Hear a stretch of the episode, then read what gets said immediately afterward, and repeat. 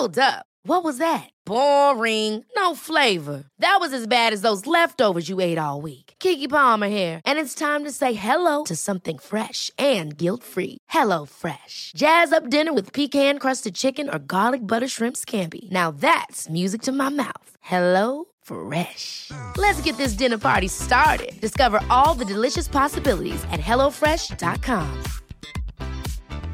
Hiring for your small business? If you're not looking for professionals on LinkedIn, you're looking in the wrong place. That's like looking for your car keys in a fish tank.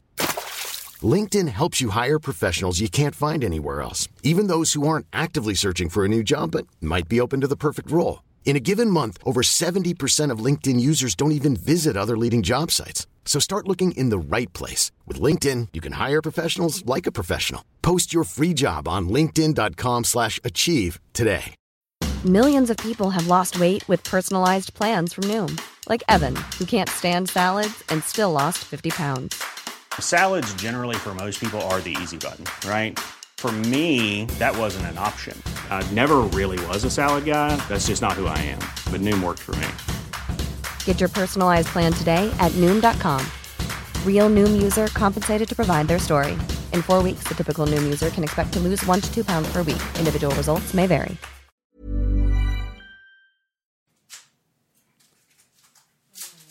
Robin ska alltså öppna en, eh, en flaska champagne här.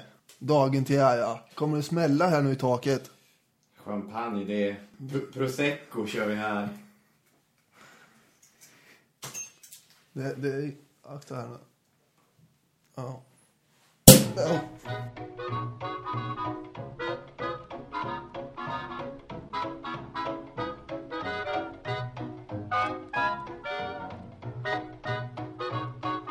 Så här finns skrivet i ett Google-dokument daterat 4 februari 2014.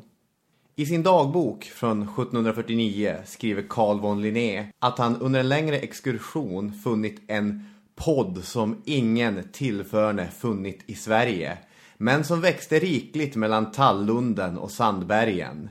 Denna blev denna dag en ny rekryt i Sveriges poddflora. Han gav den namnet Historicus Poddus, men vi kallar den Historiepodden. Och vi som förvaltar Linnés arv, det är du Daniel Hermansson, hej! Hej! Och jag Robin Olofsson, hej! Det har gått avsnitt och åter avsnitt sen jag skrev det där och den lilla podden som växte rikligt mellan Tallunden och Sandbergen är en av Sveriges största podcasts och den firar nu sitt hundrade avsnitt. Idag ska vi svara på era frågor och tillsammans ska vi hylla det här... äh, Nu sitter jag och blir tårögd här. Är det så? Väl bekomme!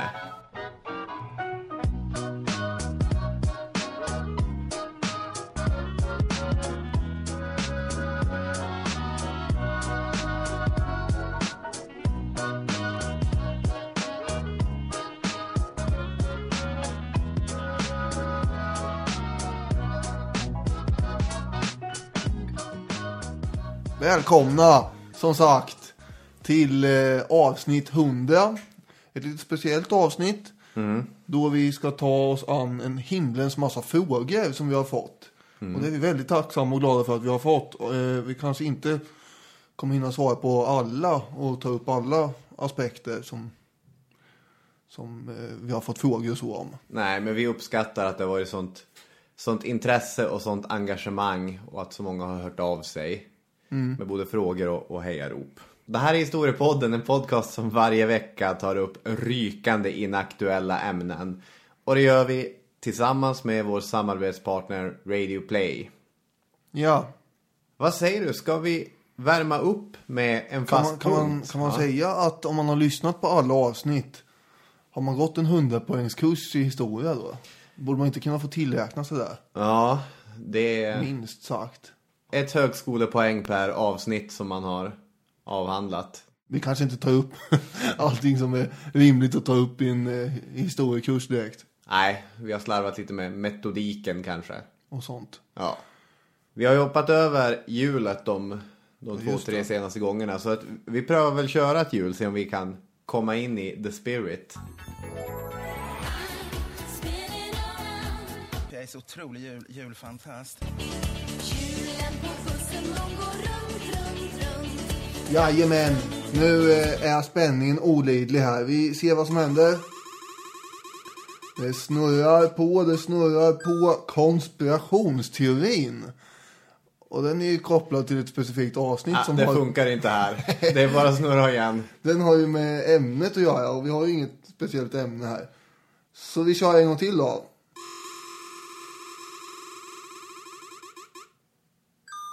Regeringen. Regeringen. Regeringen. Vi ska snurra fram tre stycken personer från historien och sen ska vi försöka skapa en så funktionsduglig regering som möjligt med hjälp av de här tre. Och eh, det är väl en eh, regeringschef, en statsminister. Mm. Och eh, sen får man väl välja lite grann vilka typer av ministrar ska vara. Ja, vi fyller kabinettet efter de kompetenser Mm. vi får in. Så kan man säga. Den första kommer vara...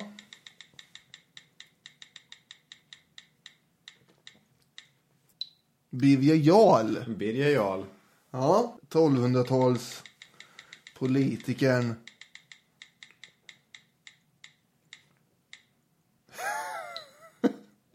Fredrik den store. Ja, eh, den kända tyska eh, politikern, mitten av 1700-talet. Nu, ska, vi, ska vi ta... eh, Nej, vi kan återvända till ta det sen. Vad händer nu?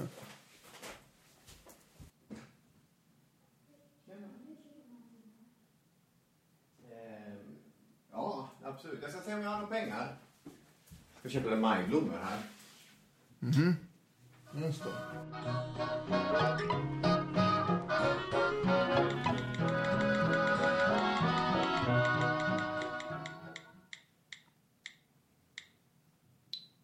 Moder Teresa.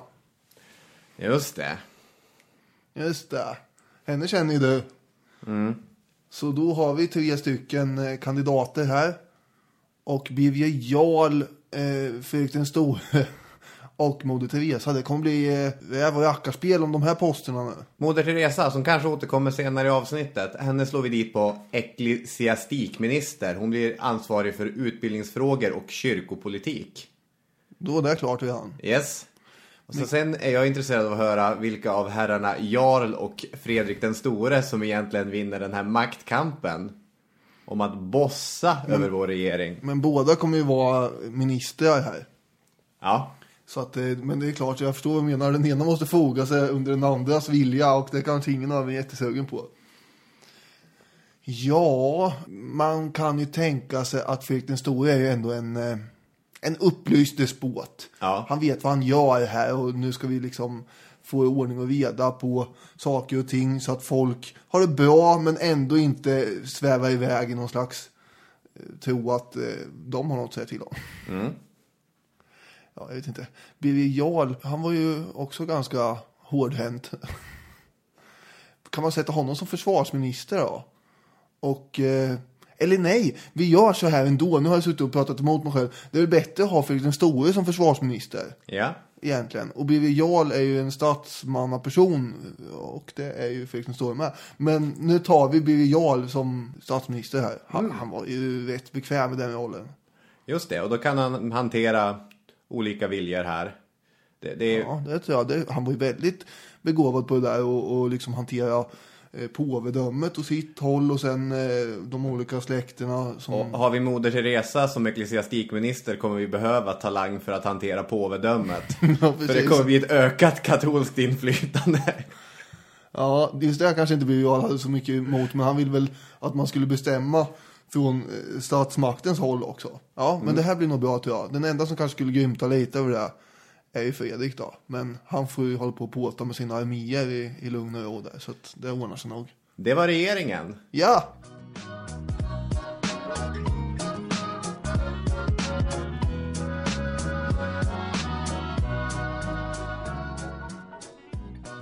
Vi är lite osäkra här va? På hur det här ska, vart det ska barka iväg. Vi är så vana att sitta med, med våra sidor och åter sidor av anteckningar och Och liksom ha ett eh, fast ämne att hålla i. belysa från olika sidor. Lyssna på varandra. Nicka och säga mm, just det. Mm, just det. Men nu blir det alltså en annan variant här. Ska man börja med någon fråga då eller? Ja, jag tänker vi kan börja med Marta Johanssons fem snabba. Oj då. Det där har jag sett och funderat på att det där är inte så lätt alltid. Då ska vi ta snabba frågor, snabba svar. Katt eller hund? Alltså ska man svara så här ryggmärgsmässigt. Jag tycker inte, det behöver inte betyda att man tycker inte om det andra. Nej, nej. Hund. Ja, katt. Te eller kaffe? Kaffe. Java såklart. Java. Jeans eller manchesterbyxor tyckte hon var viktigt. Jag är ju en jeanskille, det är ju min identitet. Jaha, är det där? Ja, det blir jeans på mig med där. Storstad eller landsbygd? Det är här man är kluven. Den dagen jag löser den gåtan kommer mitt sinne vara mer till lags än vad det är idag. Ja. Ja, man, man vill ju ha båda fördelarna liksom.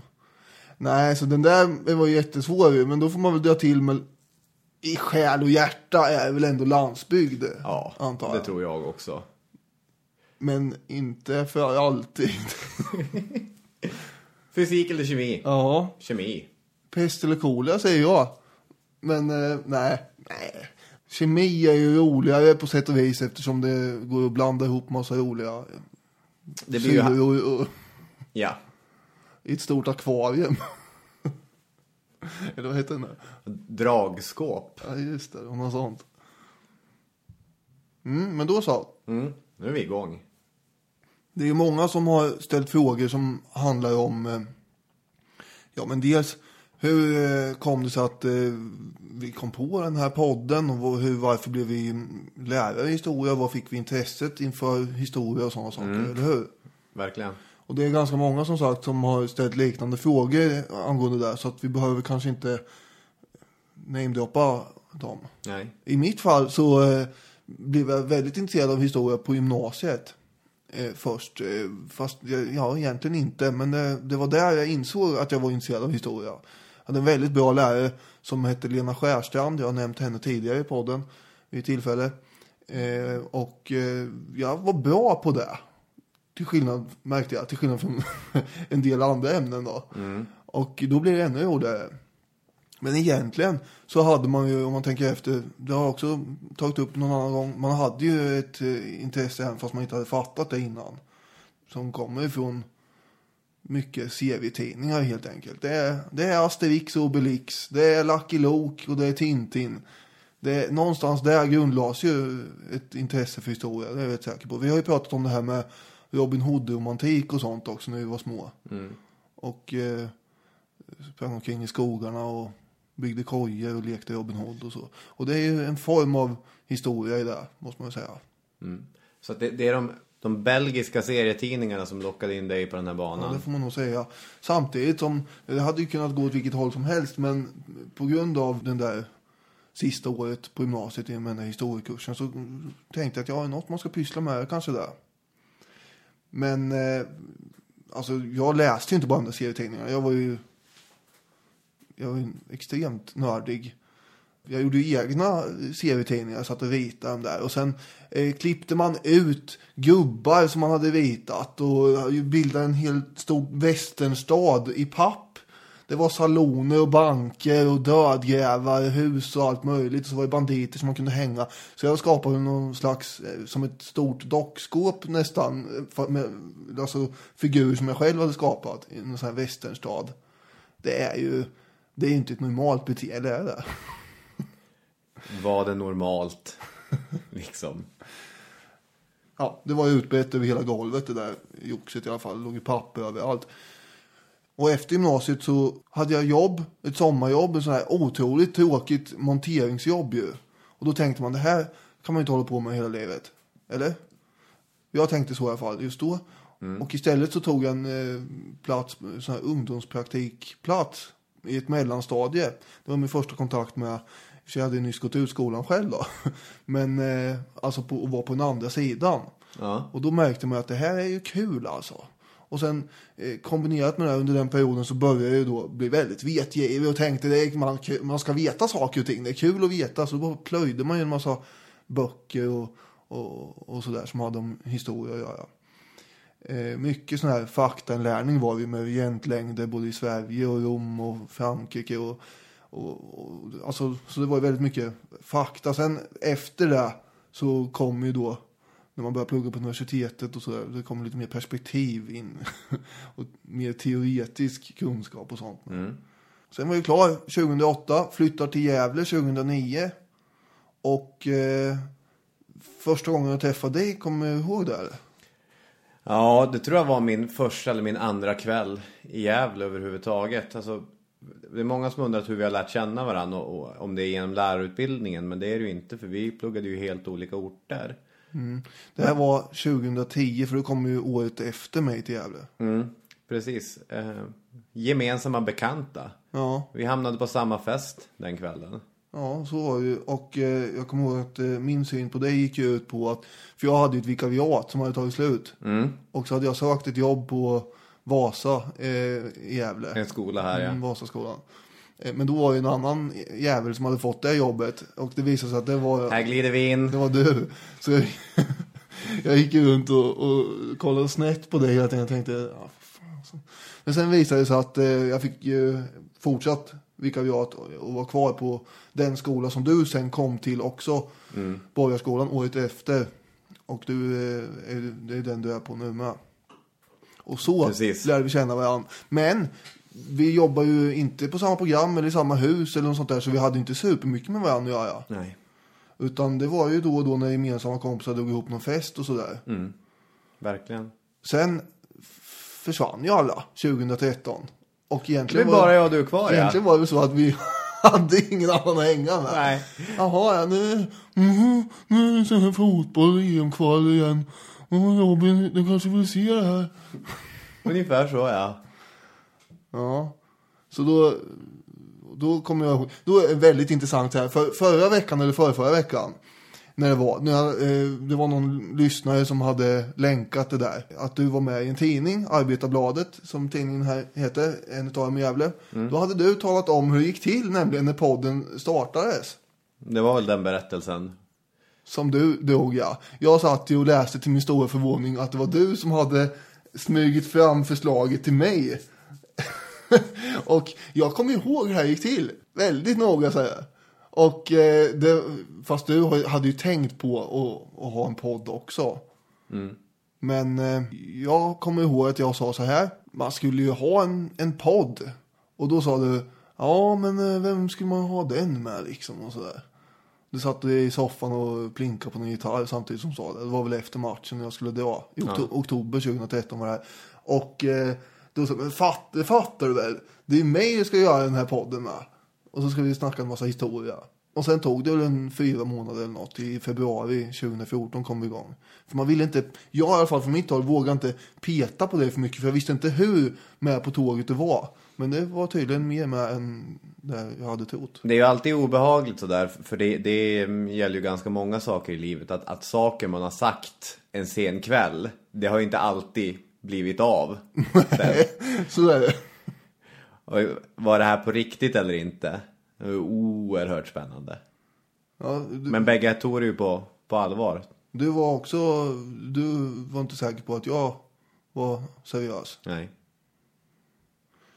Nej, men så, så blev det. Och nu är det hundrade avsnittet här. Det är ju inte illa. Nej, verkligen inte. Och eh, på vägen upp hit eh, igår så åkte jag med Jennifer, våran producent. producent på Radio Play. Och då eh, så frågade hon mig hur det har gått till. För hon skulle eh, påta ihop ett pressmeddelande. Så då stod jag den här, den, den, an, ja, den viktiga höll jag säga, min version. Så nu finns väl förmodligen snart båda versionerna ute i, i media i alla fall. Och det, det skiljer sig, vem var det egentligen som först föreslog idén? Ja, Ja, och här går våra minnen isär. Vi kommer aldrig få någon klarhet i det. det kanske inte är så noga heller. Nej, det kan man inte påstå. Men du kommer från uppifrån. Det vet ju folk redan förstås. Det stämmer, det, det har folk varit väldigt Men, sluga eh, på att räkna ut genom dialekten. Just det. Vad har du för background story då? Min bakgrundsberättelse är ju att jag växte upp i Arvidsjaur då, en ort i Norrbottens inland. Alltså jag var, har väl alltid varit en lite nördig kille på det sättet att jag har haft intressen som har legat vid sidan av huvudfårans intresse. Och mina kompisar som jag umgicks med, några av dem spelade väldigt mycket spel, Diablo 2 och liknande. De- var gamers och någon var mm, höll jättemycket på med hårdrock. Jag var väl intresserad av olika typer av kultur. Litteratur. Musik. Hur nära var det att du inte blev historielärare? Det var, det var väldigt nära för att när man då Efter det att jag gick ut gymnasiet så var jag arbetslös ett år i Arvidsjaur och det var bland de absolut värsta grejerna som jag har gjort i mitt liv. Jag satt hemma och tittade på, på OC och jag var så, mm, ungdomsserien OC och jag var, jag var så dåligt skick att jag kommer ihåg jag, jag grät till den där serien hela tiden. Det finns ett avsnitt när när, när några av karaktärerna eh, gör slut, avsnitt, kan det vara avsnitt 17, när Anna lämnar serien.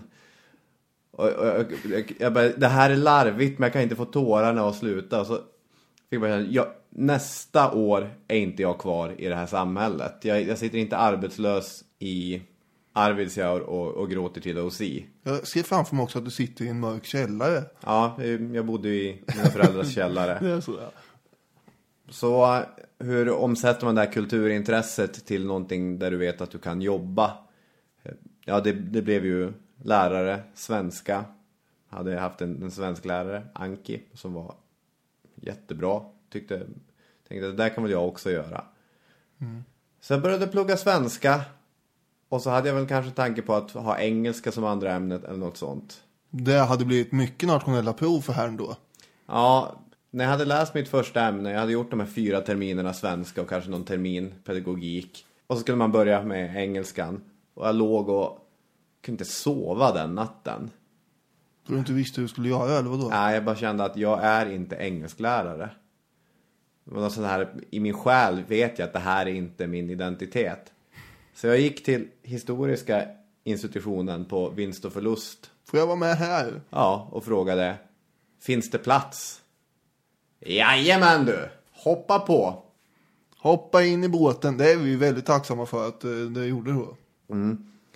Så ganska mycket av mitt historieintresse är ju helt och hållet i vuxen ålder som det, som det har närts. Alltså litteraturhistoria och liknande har jag ju varit intresserad av länge. Men stor politik och sånt. Vi pratade om Fredrik den store och Birger Jarl och liknande i, i hjulet där. Det är ju helt och hållet nytt för mig. Alltså, när du säger helt och hållet nytt så är det ju inte helt och hållet nytt. Nej, nej, nej. Antar jag. Utan eh, det är väl kanske tio år sedan det var helt nytt. Ja, precis. Men jag, jag satt inte och memorerade kungalängor till Nej. exempel. Det går, det går ju att diskutera värdet av. Men jag tycker ändå att det, det ger en, eh, en ram för sig själv i huvudet. Om du slänger fram ett årtal så vet jag vem det var som åtminstone styrde landet då. Då kan man orientera sig vidare från det. Om man känner till lite om den personen och så.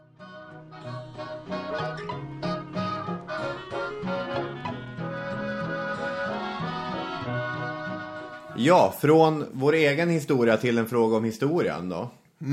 Linnea Fransén skriver Hej Robin och Daniel. I det hundrade avsnittet av podden skulle jag vilja höra era topplistor över historiska fadäser och klavertramp. Eh, nu har vi, du, vi har ju uppenbarligen någonting att komma med här som du har planerat. Ja.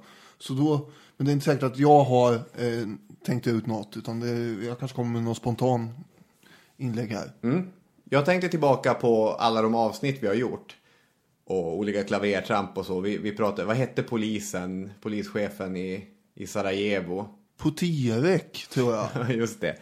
Eh, som vi beskyllde för att ha orsakat Ja. första världskriget. Är utan tvekan den största skurken som har kommit billigast undan. det måste man ändå säga. Men det är Med tanke på alla effekter som det blev av det. Ja, förlåt, jag ska inte avbryta mig. Nej, men det som jag tyckte var det mest flagranta exemplet på någon som missbedömer en situation och gör ett riktigt klavertramp. Ett litet citat. Kära människor, ni vet mer att ni har begått stora synder. Jag är straffet skickat av Gud. Om ni inte hade begått så stora synder hade Gud inte skickat ett straff som jag till er. Känner du igen nu det? vet jag vad det är. Det är ju den här... Eh, det är en ståthållare eller något sånt där som är granne med Genghis khan. Eh, hans rike där. Och sen så tar de inte emot eh, diplomaterna som de ska.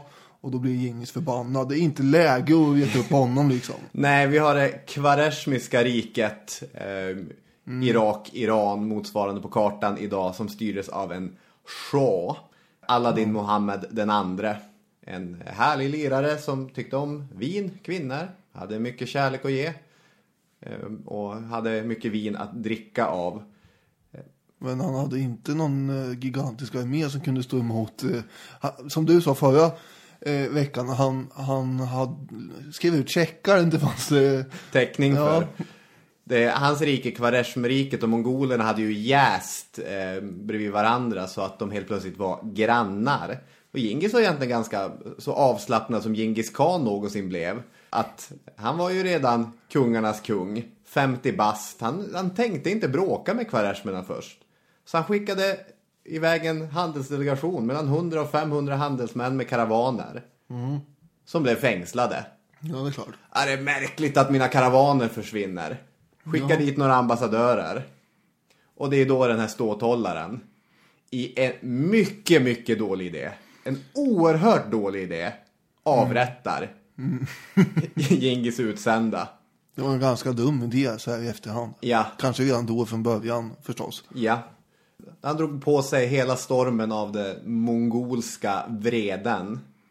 Och effekten av det är ju i, i stil med de som Potiarek orsakar. Ja. Eftersom här kommer ju då, ja visserligen hade Mongolriket växt innan det också va. Yes. Men här drar det igång eh, väldigt mycket med. Ja, och det, det börjar växa västerut. Tidigare Ja, så hade det. ju mest svällt österut mot Kina. Så att det var, det var ett klavertramp.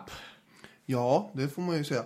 Är det, går det här under eh, det- fadäser? Är det under historiens största fuck-ups? Ja, men det kan vi också ta då. Ja. Ska bara kolla. Eh, Vi stor kan, skillnad på fadäser och, och det. ja, men då, då kan vi komma in på Nathalie ha, Halliwell, vad sa vi? Ja, vad heter hon? Ja, för hon hade en fråga också om historiens största fuck-ups. Och det ligger ju nära det här då. Ja. Har du någon där? Ja, det har jag. Har du någon? Ja. Kör eh, först ett du par- då. Nej, men jag vet inte, det beror på hur man ser det. Men eh, marskalk Nej, till exempel, en av Napoleons marskalkar. Mm. Som rusar iväg under slaget vid Waterloo och ska göra sitt anfall till häst där utan egentligen fått supertydliga order om det. Och eh, allting gick som det gick liksom efter det. Han anfaller med ett, eh, han leder ett jättegigantiskt eh, kavallerienhet rakt mot de här eh, brittiska eh, infanteristerna som bildar fyrkanter de skjuter ut då, ja, mot alla de här hästarna. Det gick inget bra det där helt enkelt. Och Napoleon torskar hela Waterloo. Och han hade bara fått lite feeling. Nu kör vi på det här. Han, eh, han, han ville ju visa sig duktig antar jag. Och leda det här. Han hade sett sig själv leda det här kavallerianfallet förmodligen. Eh, och så tog han chansen. Man kan tänka den här ögonblicket när man har den inre rösten. Mm. Är det nu som jag kliver fram? Just det, nu jag tar mitt steg in i historien. Och det gjorde han ju. Nu tar jag mitt steg. Ja. Annars har vi ju Ebbe Karlsson förstås. Det är ju en eh, stabil, riktig fuck-up. Ja, en riktig Eh, favorit här. Han, han eh, ställer till det på många fronter. Så att, Är det något speciellt du tänker på som, som Ebbe rörde till? nej, jag tänker bara på i, i den här eh, P3 dokumentäravsnittet de har. Då är det ju en, eh, en herre som jag tyvärr inte har namnet på nu som säger att allting som Ebbe tog i, det gick ju egentligen åt helvete. och så, så var det ju eh, dels det här som vi redan har pratat om, eh, Palmespanandet, eh, alltså mordspaningen. Just det, privatspanandet där. Ja, men eh, det var ju mycket annat. Men egentligen den här förläggarverksamheten han höll på med var ju inte heller någon succé. Eh, han, hade, han hade väl tur när han tillträdde att eh, man hade släppt några eh, böcker som gick bra eh, precis när han började komma där. Men sen gick det ju inget bra efter det när han fick hålla på och påta med det ett tag. Eh, har jag för mig. Nej. Så, så det är ju, jag menar hamnar man i KU till slut och eh, konstitutionsutskottet och sitta där och svara på jobbiga frågor. Det är inget tecken på en framgångssaga i regel. Nej, E- Ebbe, du kollar nog in på den här listan. Ja, jag har ett, ett alternativ, ett namn som kanske är självskrivet, men det här är ett exempel jag kommer ihåg från när jag pluggade miljöhistoria. Mao Zedong. Fuck up på många olika sätt. Men det exempel som jag tänker på är att han hade ju en plan för att utrota vad han tyckte var de fyra mest besvärliga sakerna för Kina. Myggor, flugor, råttor, fåglar. Ja, just det. Skadefåglar då. Det här är väl en del av det stora språnget va? Mm, precis. Problemet är att de äter varandra de där. Och, ja. Nej, Jag ska inte lägga mig i. Inte minst pilfinken störde honom. Det är, det är en liten fågel, ser ut ungefär som en gråsparv. Och då hade man, han hade satt några kinesiska matematiker på att räkna ut hur mycket frön som en pilfink äter per år. Ja, det är rätt mycket. Den kan peta i sig fyra kilo frön. Ja, ja. Och då räknar man, om vi dödar så här många miljoner pilfinkar i Kina. Då kommer vi kunna odla så här mycket mer. Vilken bra idé. Mm, det låter strålande. Ja, det är inte ett ekologiskt tänk det här. Att utrota eh, en, en art som är del av ett ekosystem. Så all, Inte så noga tänkte man väl. nej, för han är ju en fuck up. Alla kineser fick i uppdrag att döda så många pilfinkar som möjligt. Man tvingade upp dem i luften tills de blev utmattade och föll ner så man kunde samla ihop dem. Så pilfinken utrotas nästan helt från Kina och hurra säger Mao. Men den äter inte bara frön. Nej, just det. Den äter ju insekter också. Så var det. Och helt plötsligt så blir risskördarna i Kina decimerade. Och de här oerhörda svältåren i slutet på 1950-talet, i början på 60-talet. Det är inte bara pilfinken. Men pilfinken är en, en viktig del i det här. Att Mao Zedong genom att jävlas med ett fungerande system så skapar han en, en mänsklig katastrof. Och det är liksom, vi sitter inte och skrattar åt det här för, för det, är en stor, det är en stor katastrof, men det är så dumt. Ja, det är dumheten man tycker det är så dumt så att det blir nästan roligt. Ja, det, det, dumt. precis, det finns en absurd dimension i det, för det är så oerhört, oerhört dumt. Men annars finns det inte så många anledningar att skratta åt Mao. Nej, verkligen inte. Men eh, det här, min källa är väl typ Filip och Fredrik eller något sånt där. Men det är väl så att eh, man tyckte att det var väldigt konstigt att man skulle gå mot grön gubbe att det, vid övergångsställen. Att det skulle vara en positiv sak. Med, och en dålig sak med röd gubbe då. För rött är den bästa färgen, den socialistiska och allting. Så det betyder att då får man gå när det är Okej. röd gubbe. Ja. Så då kastar man ju om det där. För att det skulle vara en positiv symbol med rött. Och det ledde väl också till en annan trafikolycka, om man säger så. Kan man tänka sig. Ganska många har jag för mig att de sa. Annars är Casanova en fuck up. Beroende på vad man lägger i begreppet. Just det. Ja, äh, okej. Kanske var lite torrt. Men Ja. Det, ska vi köra samma skämt med Rasputin också? ja. Jo, nej men det, nu är vi på topp här. Yes. Vi har ju eh, det här tidsreseaspekten på det hela. Var skulle vi ta vägen i historien om vi fick dyka upp var som helst och kunna språket och förstå och sådär. Det man kan ju laborera med det här eh, och så om man också får lägga sig i processen eller inte. Eller om man bara får vara en fluga på väggen som sagt och se men inte eh, påverka på något sätt. Ja. Det, det är många som har frågat efter det här. Eh, Desiree eh, Waller, Waller, Johan Persson, Maja Andersson, Magnus Ekström bland andra. Och sen kan man lägga in det här med att var skulle man helst vilja leva i en annan eh, epok och så? Det är typ samma fråga fast ändå inte viktigt. För att leva någonstans i en hel, helt liv det är ju lite jobbigare än att bara liksom hoppa in i en tidsmaskin, dyka upp någonstans, kolla läget och sen dra tillbaka till trygga 2000-talet. Ja. Eh, Så vi får ta både och här. Men om Ja. man fick, ja, Jag tänkte fluga på väggen, det kan jag svara på med fyra stavelser. ja, Palmemordet. Ja, det är en av platserna. Det är några som då har skrivit att man bara får tillgång till en sån här tidsresa. Ja. Eh, Men nej, nu kanske vi får tillgång till fler här. säger vi. Yes. För Ande har nämligen sagt eh, så. Jag skulle ju inte ha något emot att åka till eh, Poltava i dagens Ukraina 1709 i juni. Okej. Det gick ju inget vidare där Nej. för svenskarna. Och tänk om man kunde eh, liksom eh, bara bzzz, gå ur en någon sån här maskin och sen så är det eh, på väg att bli eh, gryning där eh, 28 juni 1709. Man hör ett oväsen långt bort. Det är skrammel och skrik och Vad är det för oväsen? Ja, det är svenskarna som har gått eh, till anfall här och tar sig igenom de här redutterna, de här skansarna som ryssarna har byggt då. Det är ju krig mellan Karl XIIs Sverige och Peter eh, den stora av Ryssland, så att säga. Och nu har ju svenskarna bestämt sig för att anfalla här då. Okej. Och då är det en del sådana här skansar som ska ta sig förbi. Eh, och planen är att eh, svenskarna ska dra sig upp mot, eh, alltså genom det här skogspartiet och förbi de här skansarna egentligen. Man ska inte uppehålla sig med dem. Utan man ska eh, ställa upp för ett slag eh, framför ryssarnas läger istället på en slätt som är där. Vad är en skans? Eh, det, är en, det är en sån här försvarsställning eh, som man kan gömma sig bakom och, och sen skjuta Okej. eh, ut ur. Mm. Som ett litet minifort kan man säga. Med vallgravar och grejer. Mm. Då har vi Carl Gustav Ros. Som är en av de här generalmajorerna som leder eh, en av kolonnerna.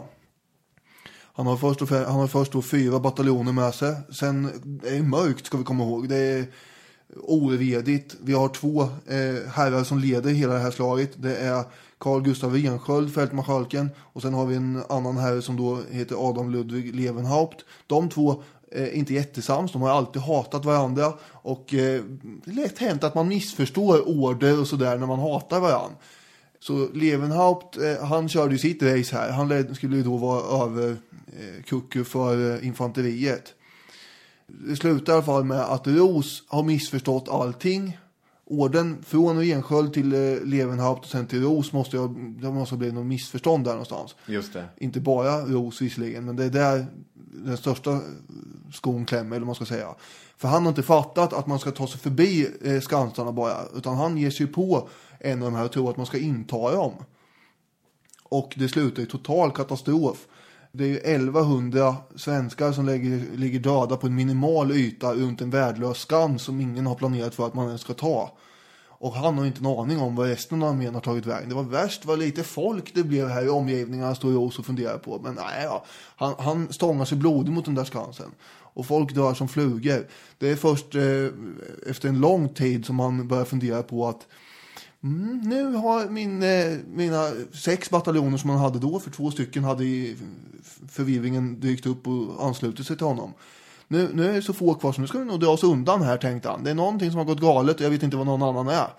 Eh, så då hamnar han i en skog längre bort och innan allt elände är slut så har 1100 till dött. Och han har bara 400 kvar att kapitulera med.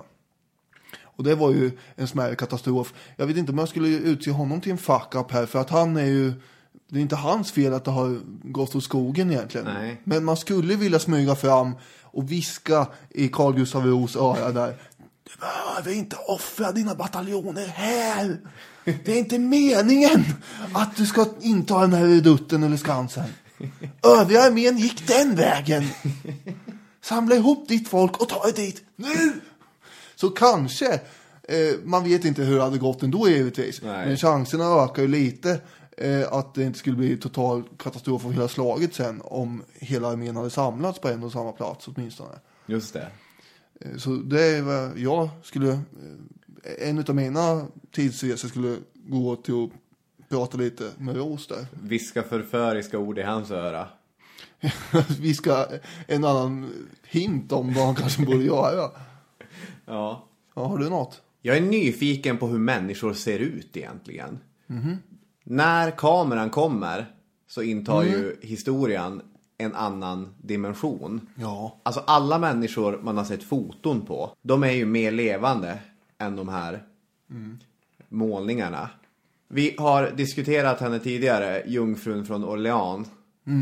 Hur fasen såg Jeanne d'Arc ut? Det är det som är viktigt här. När ja, hon, ja, men inte bara hur hon såg ut, men hur såg det ut när hon ryckte fram där med sin vita fana? Den här tonåriga tjejen längst framför en armé. Gud har sagt det! Framåt män! Ja, det finns ju många sådana där eh, situationer och händelser som man skulle vilja åka tillbaka och slänga. Tänk om det kunde finnas en sån möjlighet. Det skulle ju vara svindyrt förstås och tidsresa.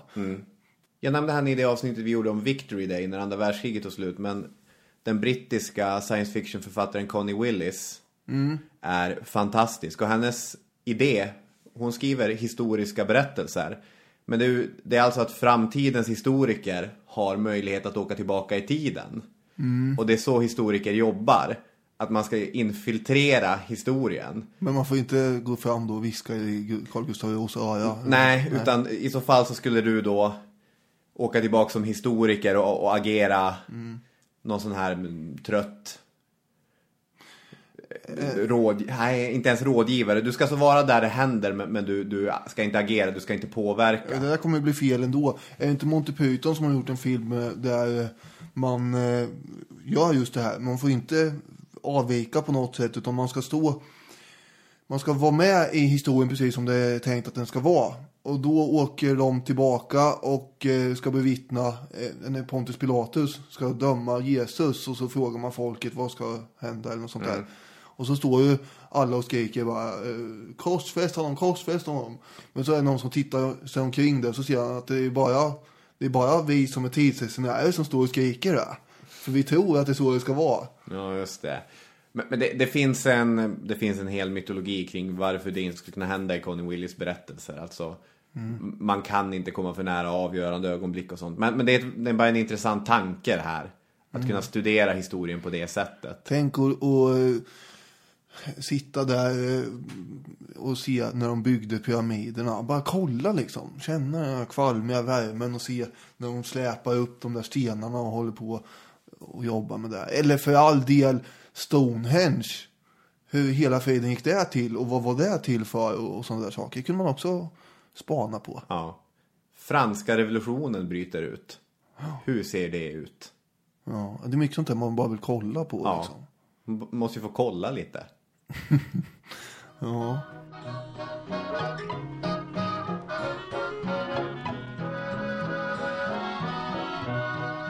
Ja, jag har ju dragit tidigare då att jag skulle vilja se när Sulla blir förbannad, den här romerske eh, konsulen, när han blir av med möjligheten att åka eh, österut och kriga. I vilket avsnitt är det du berättar det? Det är avsnitt eh, eh, fem tror jag. Fyra, tre. Fan också. För det här är alltså en fråga vi har fått från... Jag ska se vad hon... Åh, heter. vänta. Ryan Reynolds here from Mint Mobile. With the price of just about everything going up during inflation, we thought we'd bring our prices down. So to help us, we brought in a reverse auctioneer, which is apparently a thing. Mint Mobile unlimited premium wireless. Ready to get 30, 30, bit to get 30, bit to get 20, 20, 20, bit to get 20, 20, bit to get 15, 15, 15, 15 just 15 bucks a month. So, Give it a try at mintmobile.com slash switch. $45 upfront for three months plus taxes and fees. Promo rate for new customers for limited time. Unlimited more than 40 gigabytes per month. Slows. Full terms at mintmobile.com. Hiring for your small business? If you're not looking for professionals on LinkedIn, you're looking in the wrong place. That's like looking for your car keys in a fish tank. LinkedIn helps you hire professionals you can't find anywhere else, even those who aren't actively searching for a new job but might be open to the perfect role. In a given month, over 70% of LinkedIn users don't even visit other leading job sites. So start looking in the right place. With LinkedIn, you can hire professionals like a professional. Post your free job on linkedin.com slash achieve today. Millions of people have lost weight with personalized plans from Noom, like Evan, who can't stand salads and still lost 50 pounds. Salads, generally, for most people, are the easy button, right? For me, that wasn't an option. I never really was a salad guy. That's just not who I am. But Noom worked for me. Get your personalized plan today at Noom.com. Real Noom user compensated to provide their story. In four weeks, the typical Noom user can expect to lose one to two pounds per week. Individual results may vary. Emma Karlsson, Jag tror det är avsnitt tre. Emma Karlsson frågar, Nej. har Daniel verkligen total koll på vad som har nämnts och behandlats i varje avsnitt eller fuskar han och läser på? Avsnitt fyra skulle jag säga att det är. Han fuskar inte. Nej, men jag har inte alltid rätt det är i alla fall en av de grejerna. Det finns ju mycket förstås. Vilken epok skulle du helst vilja leva i då? Jag romantiserar ju väldigt mycket amerikanska västern.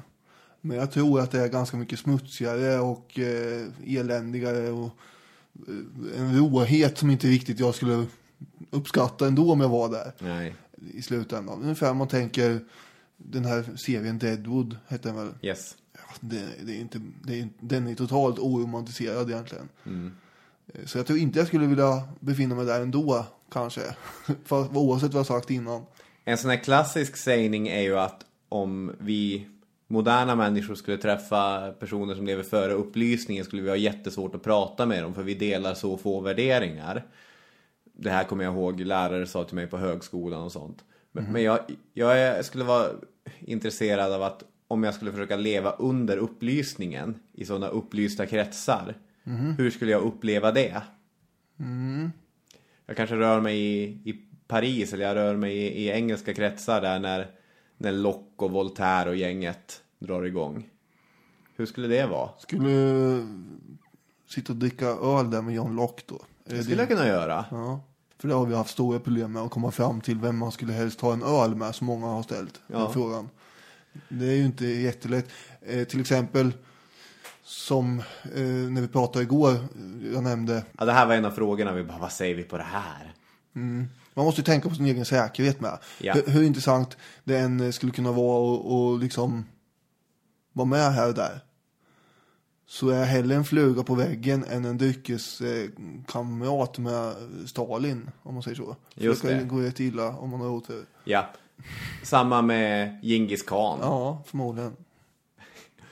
Alexander den store, fluga på väggen eller dryckeskamrat? Det är en fluga på väggen. Snabbt svar. Eh, Men eh, början av 1900-talet då? Det, det kanske skulle kunna vara något. Typ Småland. Katthult, tänker jag. Nu blev det så här Finns katthult på riktigt? romantiserat igen. Jag har ju varit där. Ja.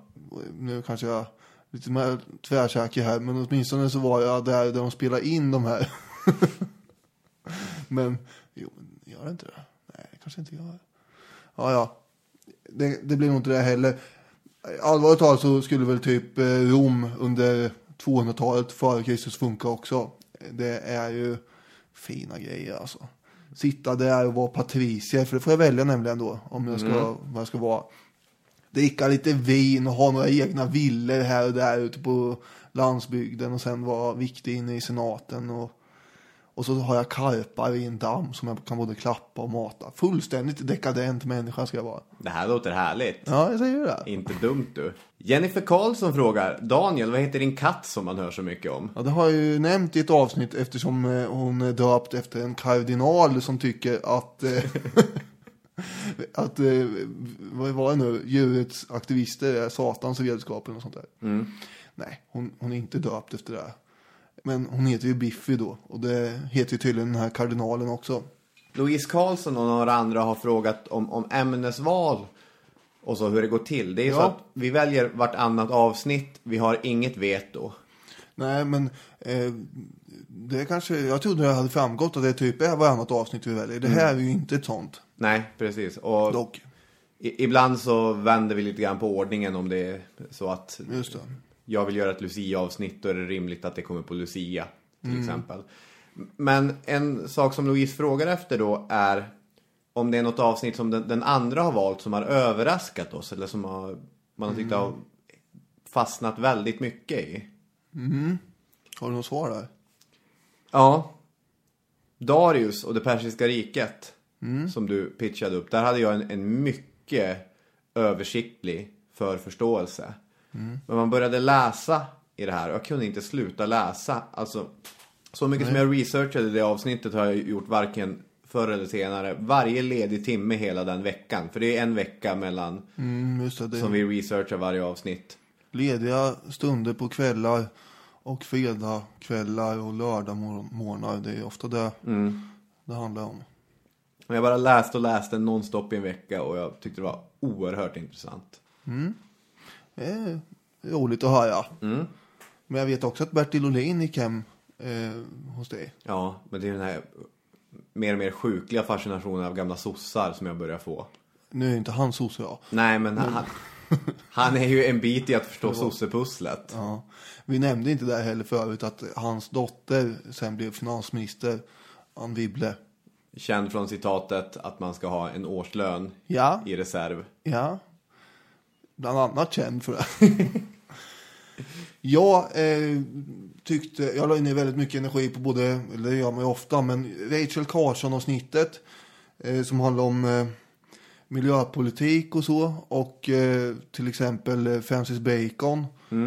Eh, gav jag mig in väldigt mycket och, och kände inte till så förskräckligt mycket om innan trots allt. Nej. Och Francis Bacon var intressant. Då, kom, då tog du hovintrigerna också. Eh, Oskar Kron eh, frågar ju också eh, om eh, vem som klipper och sådär. Det är ju den som har valt avsnittet som kommer att klippa det.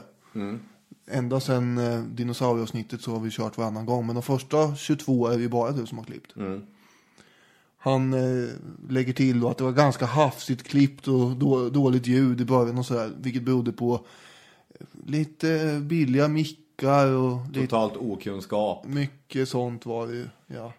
Sen undrar han också vilket det äldsta avsnittet som vi kan rekommendera är. Och jag tycker att, ja, vad tycker vi?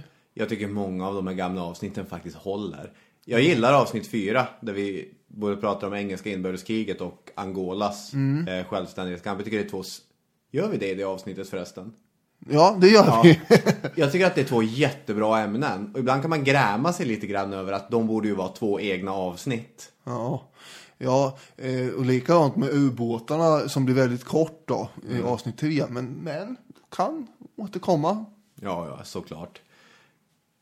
Så att ja, det är klart att de första avsnitten är ju lite hafsiga på sitt sätt, men jag har ändå mycket kärlek för dem. Avsnitt 9, är det skogen? Sju. Det är också ett avsnitt som jag gillar, för, för det... Jag kände ju direkt att det här avsnittet vill jag få ut mig innan någon annan liknande podd gör det. Konkurrenstänket. Ja, men, eh, Po Tidholm hade ju, och Sofia Mirjamsdotter hade dragit igång Norrlandspodden som jag tycker är en, en, en väldigt bra podd.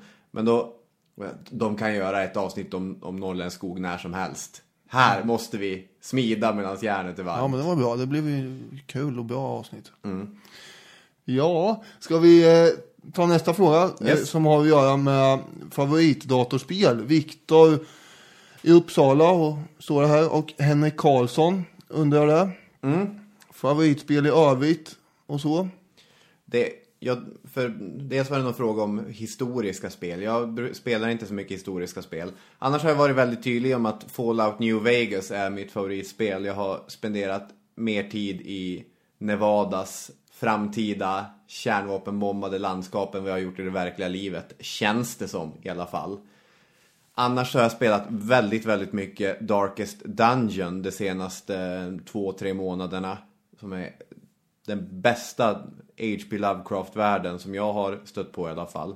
I veckan fick vi ett mejl här också från Magnus Parsmo som eh, hade noterat att han tyckte att jag lät lite skeptisk och sådär mot dig när du pratar om dataspel och så. Eh, Eh, och eh, det är kul ibland att driva med dig och ditt spelande eftersom du är väldigt manisk i det när du väl kommer in i de perioderna. Men eh, det, har inget, det betyder ju inte att jag är anti. Just tv-spel har jag inte pysslat så mycket med men jag är ju mer av det eh, eh, tänkandet där. Men det har inte blivit mycket på många år. Men varje sommar då sjunker jag i någon sån här gammal eh, Empire Earth eller något och, och, och krigar på. Cossacks och fanns det ett spel som hette. Och eh, bygga städer i antika miljöer eller forn, forntida, både i Egypten och Grekland. Zeus, Olympens härskare. Det var ett fantastiskt spel egentligen. Vet ej vad detta är. Nej, men det har ju missat något alltså. Då fick man bygga en massa vägar och, och hus och man skulle importera och sälja och exportera och byta marmor och grejer. Ja, det, så jag håller på med sånt ibland också som sagt. När vi ändå är inne på spel ska man bränna av den här också. Robin, vilken är favoritledaren i Civilization? Ja, jag hade tänkt det. Ja. Jag spelar ju Civilization 4 varje påsklov. Drar igång ett, en ordentlig re, redig drabbning. Gjorde jag i påskas också. Den bästa ledaren är ju Huana Capac som är Atahualpas pappa tror jag. Då är vi alltså azteker. Mm, i Sydamerika. Ja, men det är inte riktigt min grej ändå. Därför det går ut på att man ska snabbt bygga upp en militärarmé och krossa alla andra innan de riktigt vaknar upp. Jag vill, som du, bygga, jobba lite mer långsiktigt. Ludvig den 14 är inte alls dum. Det kommer bli en kulturell supermakt. Tycker jag är ett intressant sätt att jobba. Håller på att utbilda tandläkare och sådär också. Ja, precis. Mansa Musa, inte alls en dum idé heller. Det är ju för övrigt en kille jag skulle kunna tänka mig att ta en öl med och sen kanske, ja jag vet inte, han brukar ju kasta guld över folk, den här Mali-kungen Ja. under medeltiden. Så då kunde man ju gå därifrån med någon guldklimp också, bara för att man är trevlig. Jag tycker om att spela mongol, mest för mina egna intressen. Och då brukar jag vara Kublai Khan snarare än Genghis, bara för att han har lite säkrare grejer. Men sen kommer den stora skammen. Det här, det här berättar ju innan, det är väldigt roligt. Jag gick tillbaka och kollade mina, mina save games och jag har rätt många drabbningar då jag har varit Fredrik den store. Och varför är det här roligt att undra någon då? Jo, för i Vem är hen för ett tag sedan så hade du, det, det där i och för sig köper jag att man inte riktigt eh, kommer fram till vem svaret ska vara. Men även när det var, stod klart så tyckte ju du då att, ja, vad är det här? Vem är det vad är det att ta om liksom? Någon konstig snubbe som jag inte hört talas om. Vilket är märkligt. Inte minst på grund av att du har då spelat honom så mycket. Men du har ju tydligen inte fattat att det var han. Nej, jag har inte riktigt reflekterat över det. Nej men det var, gav tydligen fördelar i själva spelet och därför valde du honom, eller vadå? Ja, verkligen. Han, han är väldigt lätt att bygga imperier med.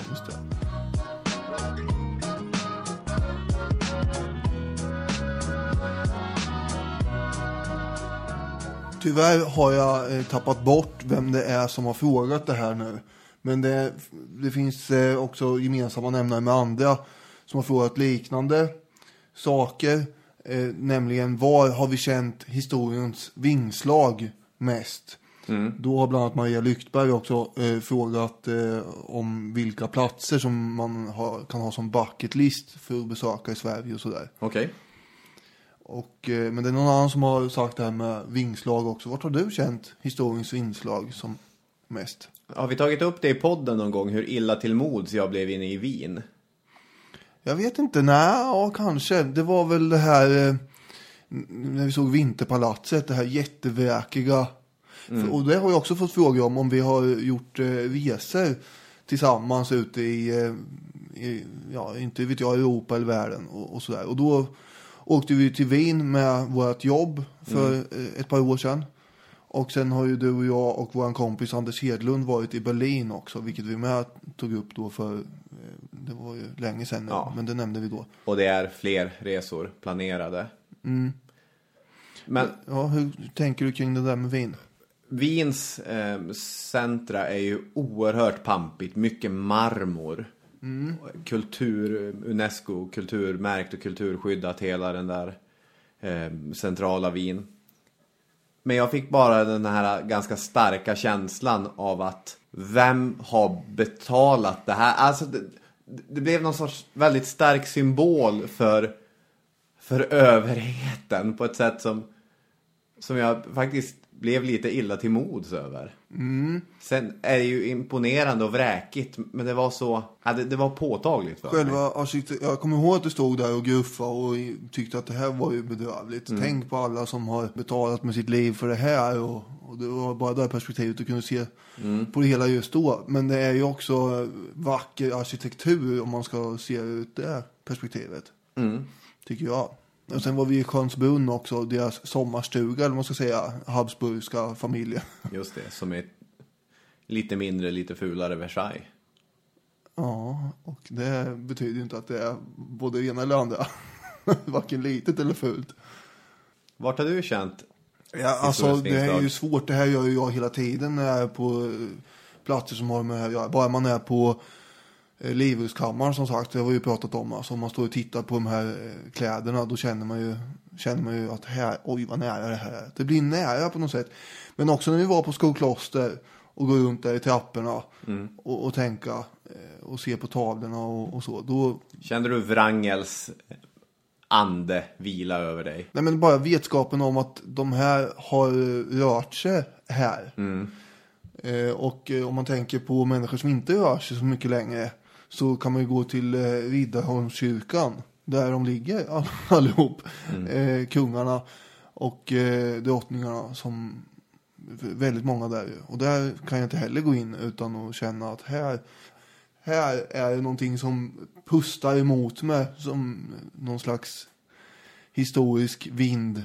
Ja. När eh, man ser Gustav II Adolfs eh, likkista där. Mm.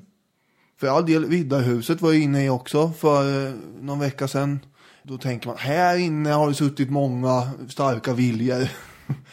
och jag gillar ju tavlor, så när man står framför en del tavlor på olika museer, till exempel i Berlin eller nu jag har varit i Wien eller jag, man har varit i London, där inte du och jag har varit samtidigt, men ändå. Ja, då kan man bli helt försjunken i, i, i tavlans eh, budskap. Och tavlor talar ju till mig mer än vad en eh, sån här eh, gammal stenyxa kanske gör. Det förmedlar ju något, verkligen. Så, så där kan jag också känna historiens inslag, även fast Ja, det beror på vad det är för tavla. Men jag tänker den här sto- gigantiska tavlan som är i Berlin med Bismarck och alla de här. Ja, på Historische i, Ja. i Berlin.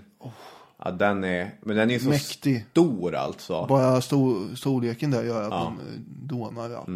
Men eh, den är ju fin. Va? Den förmedlar ju mm, någon form av makt. Men det måste inte bara vara att man är i något historisk miljö. Utan när jag såg eh, The Untergang första gången. Då och satt där i, i biostolen.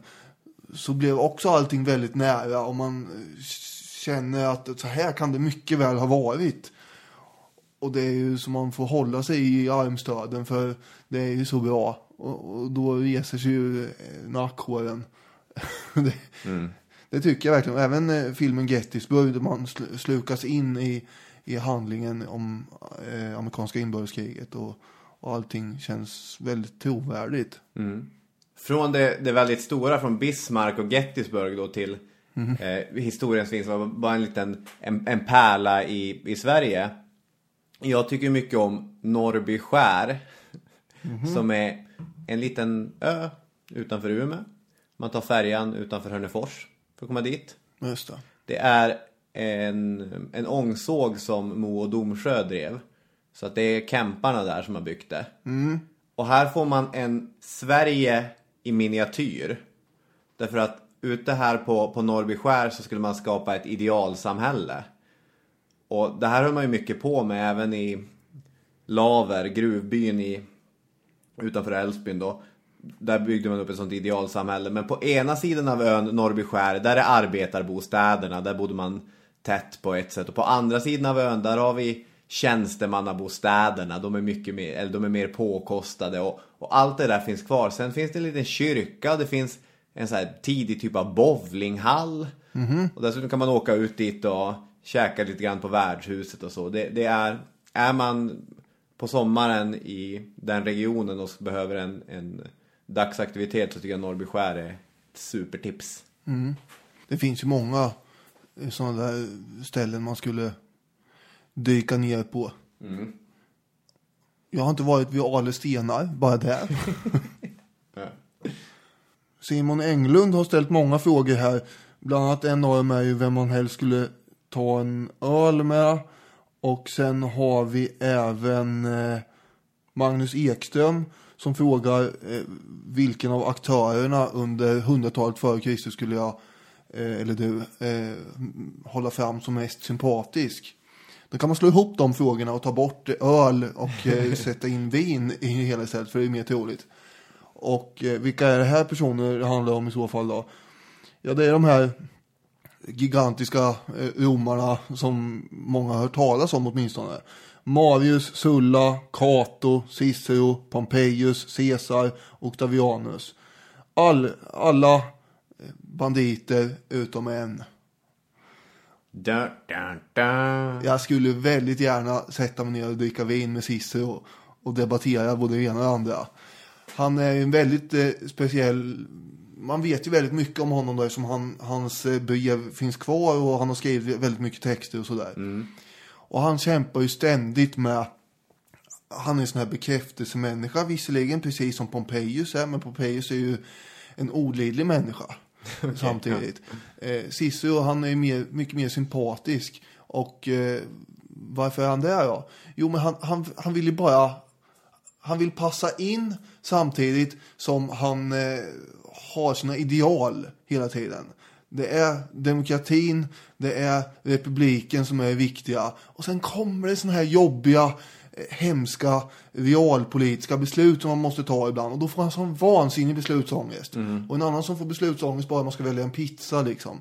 För, känner ju igen sig i det här. Och eh, han, han, ibland så är han ju lite väl, eh, också han självgod och, och dramatisk och sådär. Men eh, han har Eh, han har ju ett hjärta där inne som många av de andra maktmänniskorna där saknar. Men han är väldigt mån om att få sin triumf och sådana där saker när han har vunnit eh, en sån av senaten. Och då diskuterar om han verkligen skulle ha den. Men han ville, han ville verkligen ha den så han fick glänsa en stund han med. Pompejus går ju att diskutera i all evighet om honom. För han är en människa som skulle passa in väldigt bra i dagens narcissistiska samhälle. Men det kanske vi gör en annan gång. eh, Får jag säga igen då. Men det kanske skulle vara ett bra samtal då. Du tar fram din iPhone och berättar det här är en selfie, det här är Snapchat. Så här funkar bara, det. jaha vad är det för bra med det här då? Jo förstår du, du kan få likes. Han bara, jaha berätta mer, berätta mer. Ja, ja, ja. Ja, Och man behöver inte ens döda någon eller vadå? nej. För han är ju fortfarande mer också mänsklig än eh, vissa av de här andra förstås. Det måste man ändå säga att Pompejus är. Han har ju en, han är dubbel på det sättet att han är inte rakt igenom ond. Det är kanske inte någon av de andra heller, men, men ändå. Ja, det är, För det är en annan fråga som man kan ta ställning till. Hur mycket får man känna inför historiska karaktärer om man ska vara historiker? Jag tycker inte att man behöver vara så här kallt analytisk och sitta och bara vara rakt objektiv. Det är ju, Nej. det är ju svårt alltså för att man fattar ju tycke för vissa människor mer än andra. Men vi är inte vetenskapliga historiker heller. För vi har fått ganska många frågor om historiesyn, om hur historisk vetenskap går till. Och det hinner vi inte riktigt gå in på nu. Och, och vi, vi är inte riktigt den typen av historiker heller. Att, som vi håller på med, att popularisera historia. Att göra historia intressant och tillgängligt och, och, och samtidigt fördjupat och bra. Då tycker jag att ett känslomässigt engagemang är nödvändigt. Ja, det håller jag med om. Och det är det som är lite bra med oss också, att vi, vi tycker ju lika i mycket och ibland tycker vi väldigt olika. Ja, men alltså när jag pluggade till historielärare och bland de första så här, konferenserna jag fick åka på som historielärare då fick man veta att berättelsen var någonting fult. Att historia skulle bli allt mer samhällsvetenskapligt och allt mindre humanistiskt. Det är så mycket jag har lärt mig under de här, de här åren som, som säger att historia måste vara humanistiskt också. Historia måste få vara en berättelse. Därför annars blir historia tråkigt och, och Det är inte meningen. dött och torrt. Och historia är levande. Ja. Och då måste man få tycka lite. Baserat på, eller känna lite snarare. Det tycker jag. Den mest upvotade kommentaren på Facebook-sidan var från Stella Riad, en trogen lyssnare som också har en egen podd, Fysikerpodden.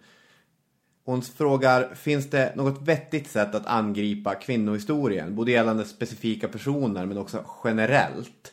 Eller finns det en poäng med att se historieskrivningen om kvinnor som en del av historien? Lite luddig fråga men har funderat en del på det på senaste. Ofta i vetenskapskontext. Det är en jättebra fråga. Oerhört. Spec- alltså, den, den preciserar problematiken på ett jättebra sätt. För det här är jätte, jättesvårt. På 60 och 70-talet så växte ju kvinnohistoria fram som, som en gren på, på högskolor och universitet. Att, att man kollade på, på bortglömda kvinnor, man kollade på kvinnorollen generellt.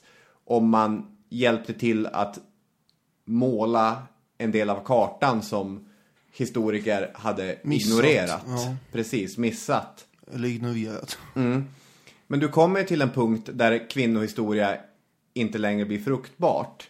Eh, Yvonne Hirdman, den gamla professorn, har ju kallat det att kvinnohistoria blir en vid sidan av historia. Det tycker jag är ett problem. Att det blir som en fack.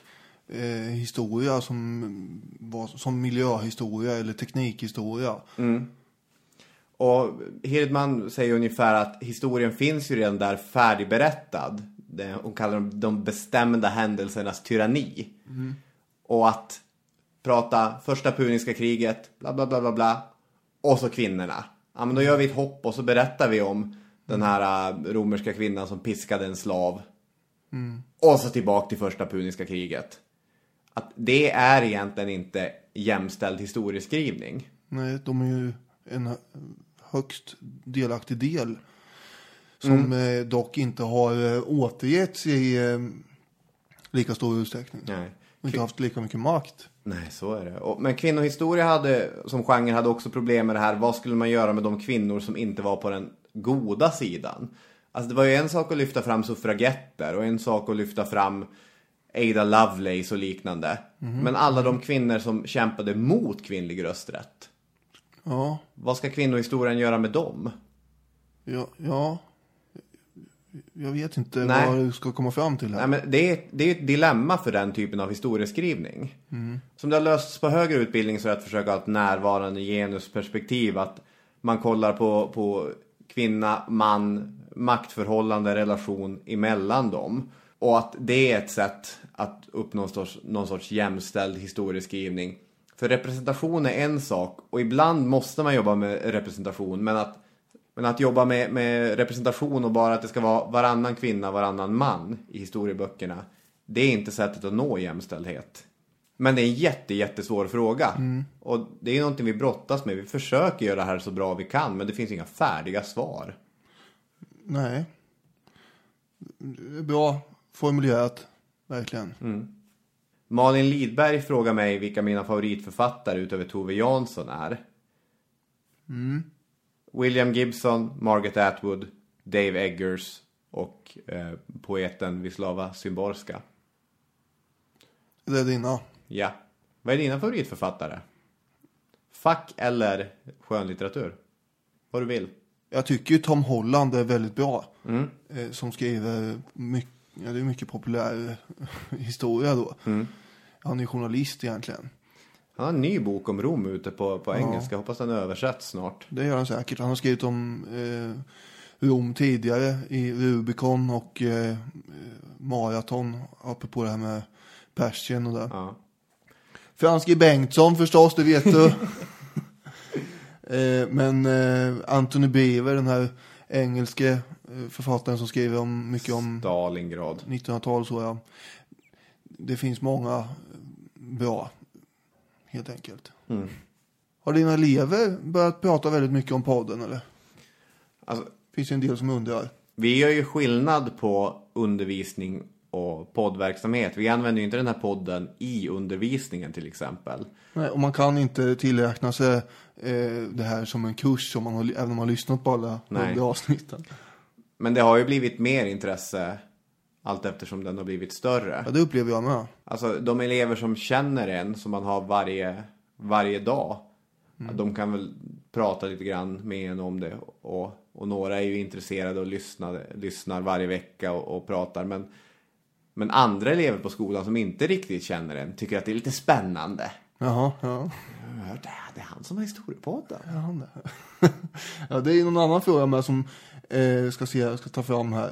Linda Cusamano eh, frågar hur det har påverkat vår vardag. Om man får eh, historiefrågor av främlingar i ICA-kön och så. Har du fått det? Nej. Nej är kort och enkla svaret. Kan du promenera på stan utan att få ett gäng hysteriska tjejer efter det? Ja. Ja, det går också utmärkt. Ja, så, så är det. Men visst, det kommer fram eh, folk eh, och eh, hejar på en på tunnelbanan ibland. Det tycker jag är väldigt trevligt. Och Vi, det, lo, vi lovar att bli bättre i framtiden på att inte bli så obekväma när det händer. ja, obekväm är man Nej. man blir förvånad liksom. Ja. Och, eh, och glad och tacksam. att- Superglad. Vi har fått en fråga från Anders Olsson som skickade in flera jätteintressanta frågor. Men om vi är rektorer på en skola, vilka historiska personer skulle vi vilja sätta i olika lärartjänster då? Här har jag funderat lite grann. Jag tänker att dels en skola ska ju ha både män och kvinnor, olika åldrar, lite olika infallsvinklar och så. Så dels som, som mattelärare så satt jag Mary Somerville, den engelska briljanta matematikern som bland annat undervisade Ada Lovelace. Filosofi satte jag Aristoteles. Mm, det låter ju också rimligt. Högst rimligt. Freud har psykologi. Är det väl lika rimligt? Och han måste undervisa om KBT. Ja, okej. Han kommer i, det, det står i kursplanen Sigmund. Ja, då lär han göra det. Du måste. Behövs det en rektor, nu skulle vi vara rektorer, men behövs det en, en rektor som tänker att det är bra att faktiskt ha någon med riktig erfarenhet. Den största amerikanska suffragetten, Susan B. Anthony, var ju faktiskt rektor. Så henne kan vi trycka in där. Det var det jag hade. Ja, okej. Nej, men jag tycker du tillsatte en bra eh, lärarkår där. Vem ska vi ha som idrottslärare? Eh, där ska vi ha eh, Per-Henrik Kling. Eh, hette han tror jag, som eh, var gymnastikens fader i Sverige. Tack. För övrigt en av de här eh, som bildar Götiska förbundet också. Ja, just det. Ja. Han kan gå in och vicka historia om det krävs också. Ja, det blir inte lika bra kanske. Men, eh, men jo, ja, det, det här med gymnastiken, det, det kommer han fixa.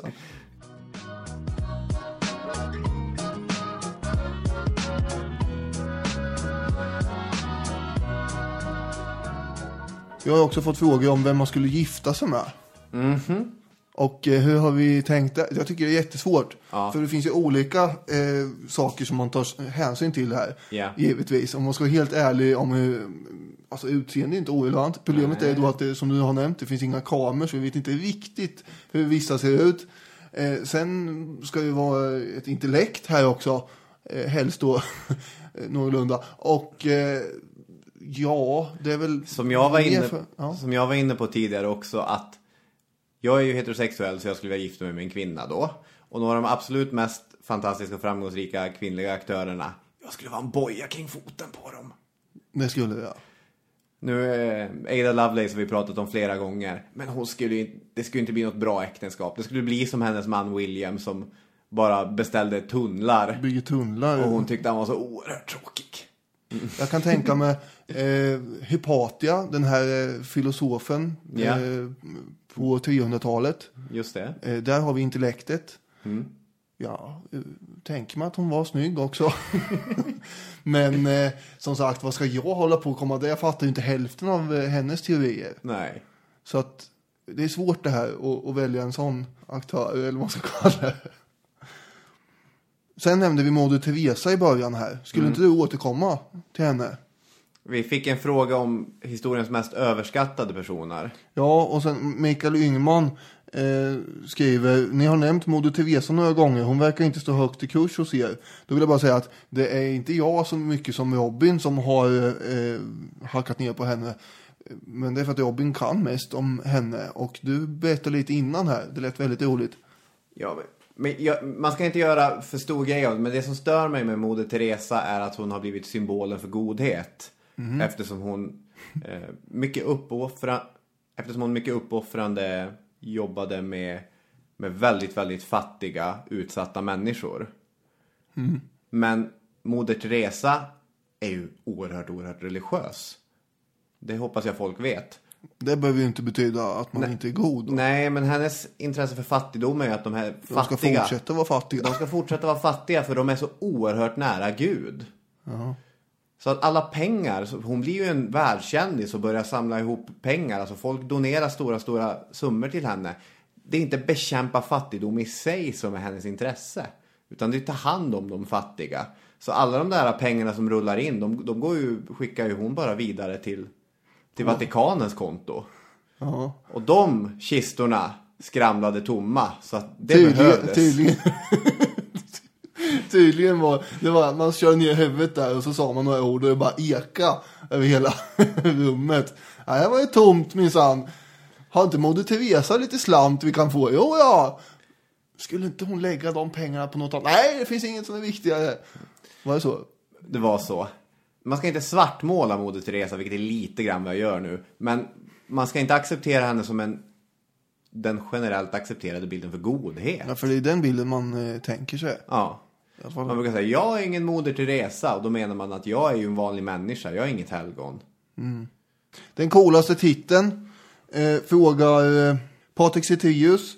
En eh, mycket trogen lyssnare. Ja, vår mest trogna lyssnare skulle jag säga. Hej Patrik. Hej Patrik. Du frågar om den coolaste titeln. Och det vet jag att du har säkert, antar jag, ett svar på. Det är klart jag har.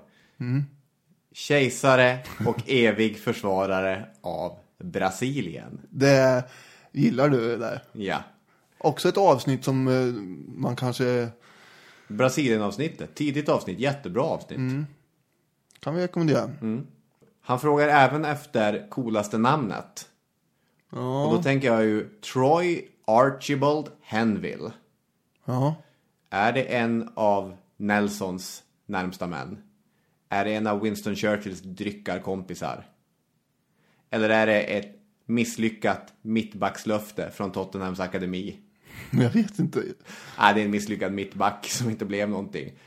Men det namnet har alltid stannat hos mig. I samma ungdomslag spelade Harry Kane och Troy Archibald Henville. Ja, det är ju ett häftigt namn.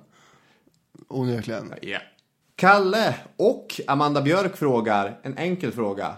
Det handlar om er som par. Vad är bäst respektive minst bäst med att ha den andra som poddpartner?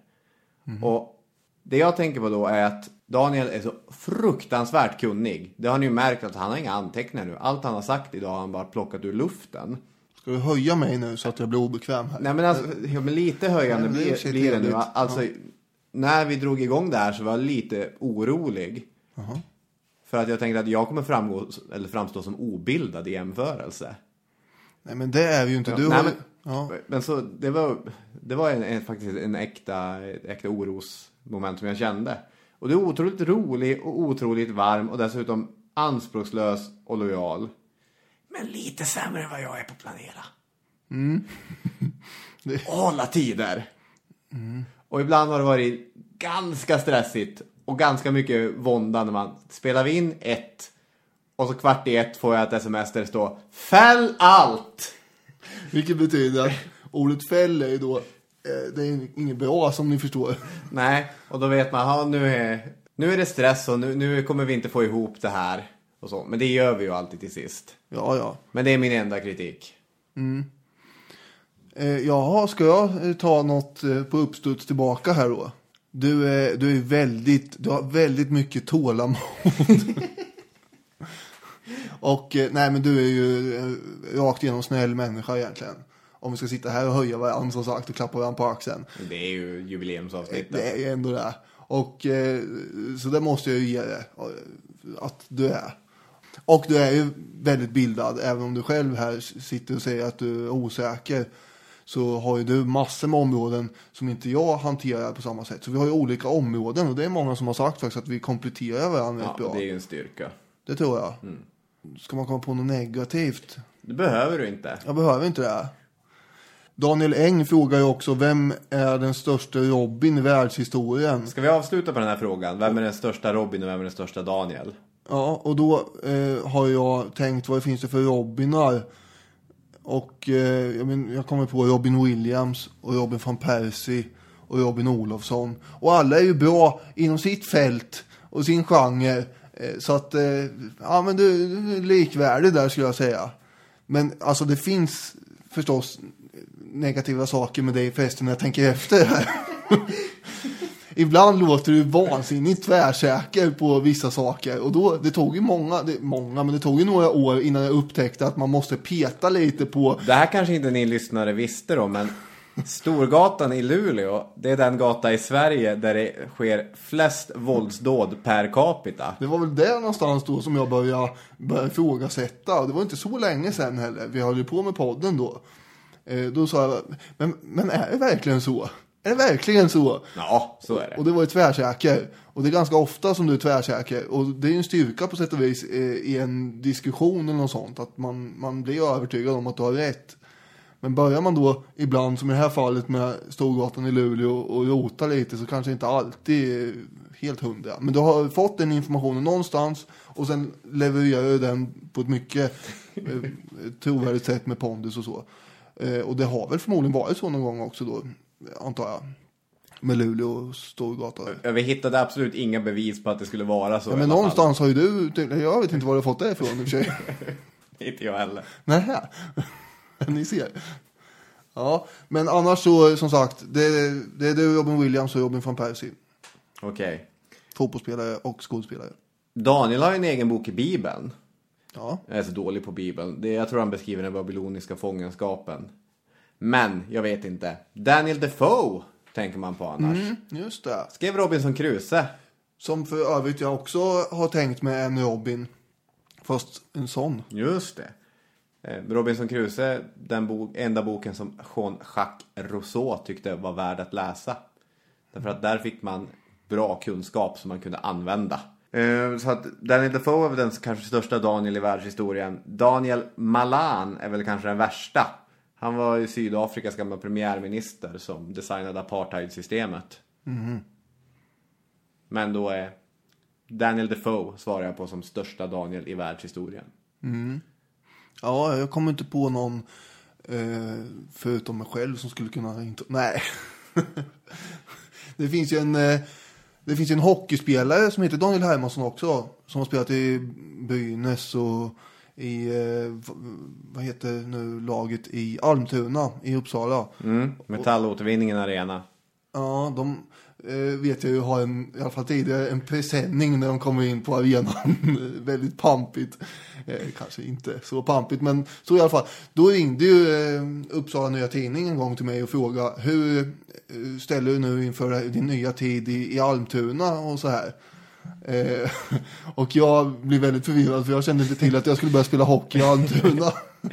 Men då borde man ju, då borde man ju ha dragit till med någonting där. Och, för de ringde ju fel alltså. De ringde ju till mig fast de skulle ringa till honom. Han bodde ju också i Gävle då en tid.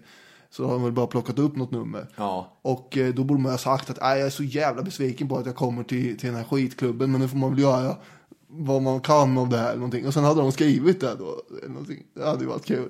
Eller? Ja. Eller typ så, ah, jag bröt ju benet här nu i trappen när jag skulle ner och svara i telefon. Hitta på något att man var skadad eller något. Bara få se i texten. Ja, men jag, jag äh, kan ändå sympatisera med journalisten som skulle skriva fel och vilken jobbig situation att hamna i. Det är helt sjukt vad mycket tid som har gått nu. Det känns som vi just satte igång här. Ja, vi hade tydligen en hel del att prata om eh, med hjälp av er eh, och eh, era fina frågor. Tyvärr hinner vi inte med mer just nu. Nej, projekten är slut också. Jaha, men vi har ju mer här väl. För nu ska vi ju på, på festligheter med, på ditt jobb. Just det. Med gamla kollegor till mig och till nuvarande till dig och så. Ja. Vi ser fram emot många nya härliga avsnitt tillsammans med er lyssnare. Det gör vi. Ja, nästa vecka ska vi till Berlin. Ja, inte du och jag fysiskt då. Nej, Men eh, podden i något avseende. ja, Det ser vi fram emot. Hej då med er! hej hej, ha det bra.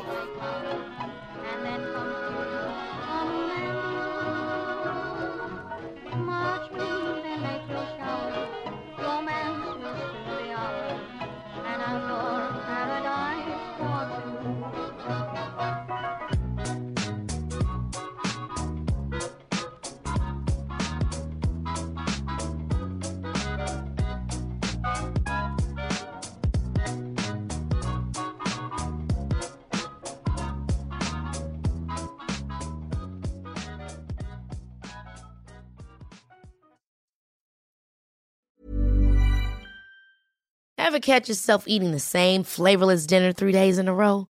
Dreaming of something better? Well, HelloFresh is your guilt free dream come true, baby. It's me, Gigi Palmer.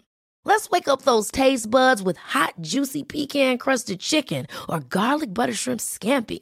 Mm. Hello Fresh. Stop dreaming of all the delicious possibilities and dig in at HelloFresh.com. Let's get this dinner party started.